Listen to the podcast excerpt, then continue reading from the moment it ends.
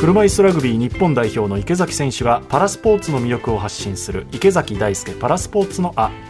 今週は前回に引き続きましてブラインドサッカー加藤健人選手がゲストです。喜入智弘アナウンサーが話を伺いました。それではどうぞ。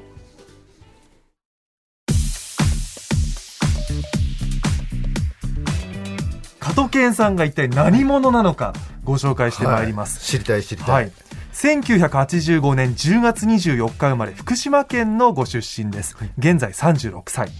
小学校3年生からサッカー少年だった加藤さん加藤健さんですけれども高校生からレーベル病という遺伝性の病により徐々に視力が低下。目が不自由な現実に悩んだ時期もありましたが両親の協力もあり19歳の時にブラインドサッカーに出会うと競技を始めて3年ほど経った2007年に日本代表に初選出されるとそれ以降は13年連続で日本代表強化指定選手に選ばれ続けました。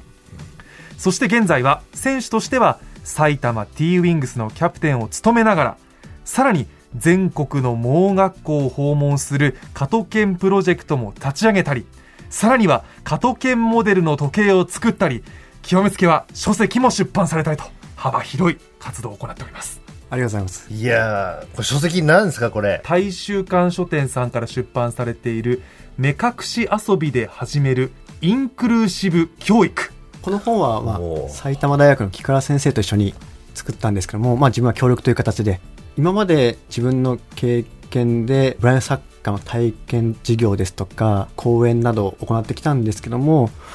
この本にまとめたっていう感じですかね。じゃあこれ読めば加藤健さんの思いは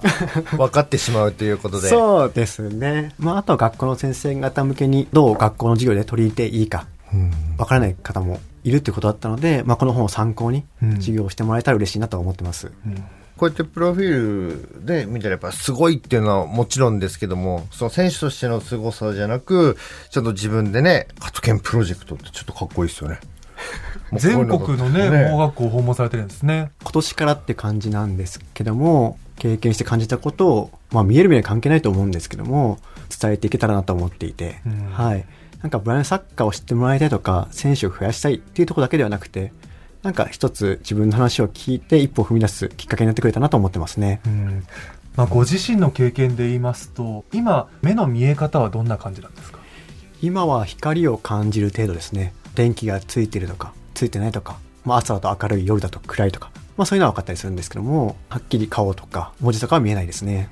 じゃあ今、加藤健さんの目の前にすっごい光あるの分かります？僕のオーラですけど。いや、それなんかすごい見えるなと思ってましたね。ああ、やっぱりやっぱりあありがとうございます。すごい眩しいな、こっちと思って。オーラだったんですね。そうです、れね光、僕のオーラです。正面限定です、っ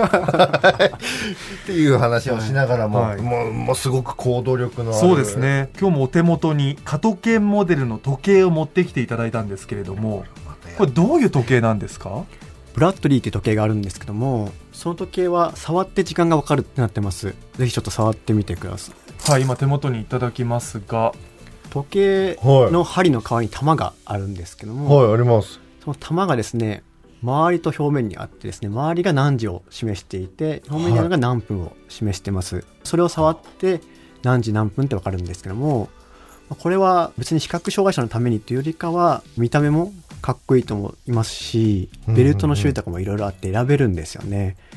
まあ見える見えない関係なく、まあ誰もがつけれる時計かなと思ってます。えー、かっこいいっすよ。いやほんとシンプルに時計としてかっこいいんですよ、はで見てもわかるし触ってもわかる時計なので、誰でもつけられるってことですよねそうですね。うん。もともと視覚障害者のための腕時計っていうのはあるんですけども、食時計ってこう、普段皆さんがつけてる腕時計の蓋がパカッと開いて、はい針をこう触って何時何分ってわかるんですけども、これはまあ視覚障害者の人しか基本的には多分つけないと思うんですけども、まあ、これだと誰もつけれるんじゃないかなと思います。いわゆるオーソドックスな視覚障害者の方のための時計を買ってあ試してみたんですけれども、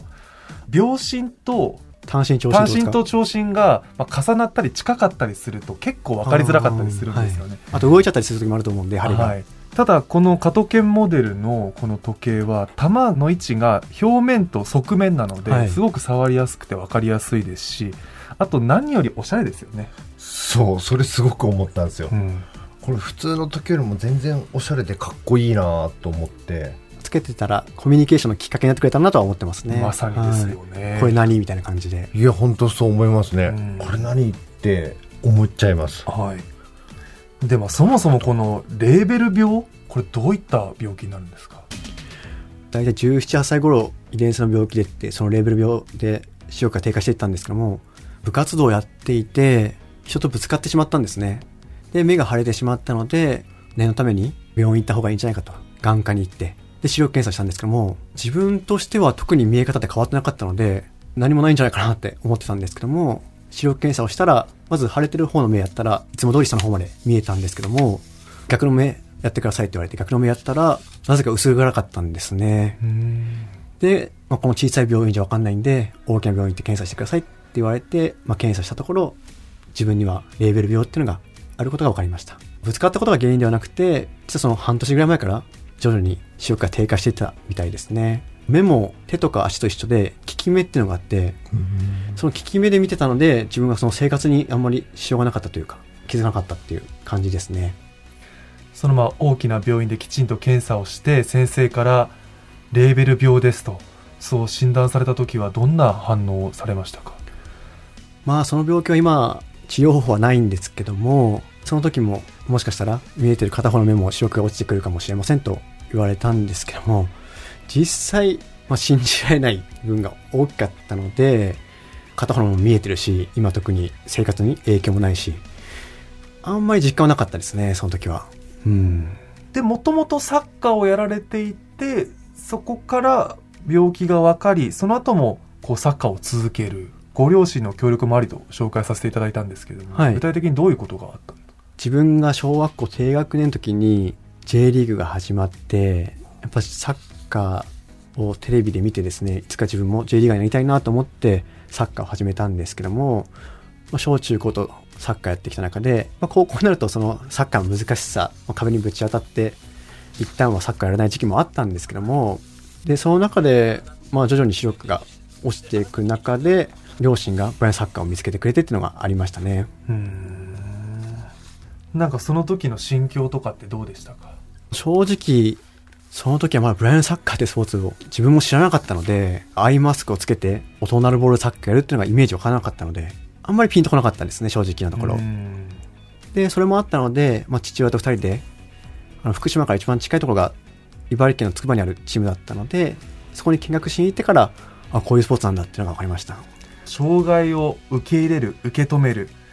どんな過程がありました？そこにはきっかけとしてはブラインドサッカーに出会えたことが大きかったかなと思いますね。ブラインドサッカーに出会って、本当にたくさんの人に出会ったりですとか、様々な経験をしていく中で少しずつこう気持ちの変化、前向きになれたかなと思うので、ブラインドサッカーを見つけてくれた両親には感謝したいなと思います。この見え方でどう楽しく生活っていうか、人生を送っていくかっていうのが大事なのかなと思いますね。そしてそれが受け入れるとか受け入れないとかではなくて、今のこの状況は自分なので、そこでやっぱ自分自身を大切にしていきたいなと思うので、そういう意味では、この目でどう生活を送っていくかっていうのが大事なのかなと思いますね。今話に出てきた加藤犬モデルの触る時計ブラッドリーはぜひ検索してみてください、はい、かっこいいですね、見うん、本当本当、うん。以上池崎大輔パラスポーツのあお伝えしました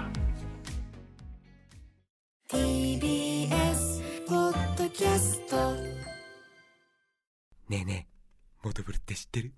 もとぶる？そうそうモトブルも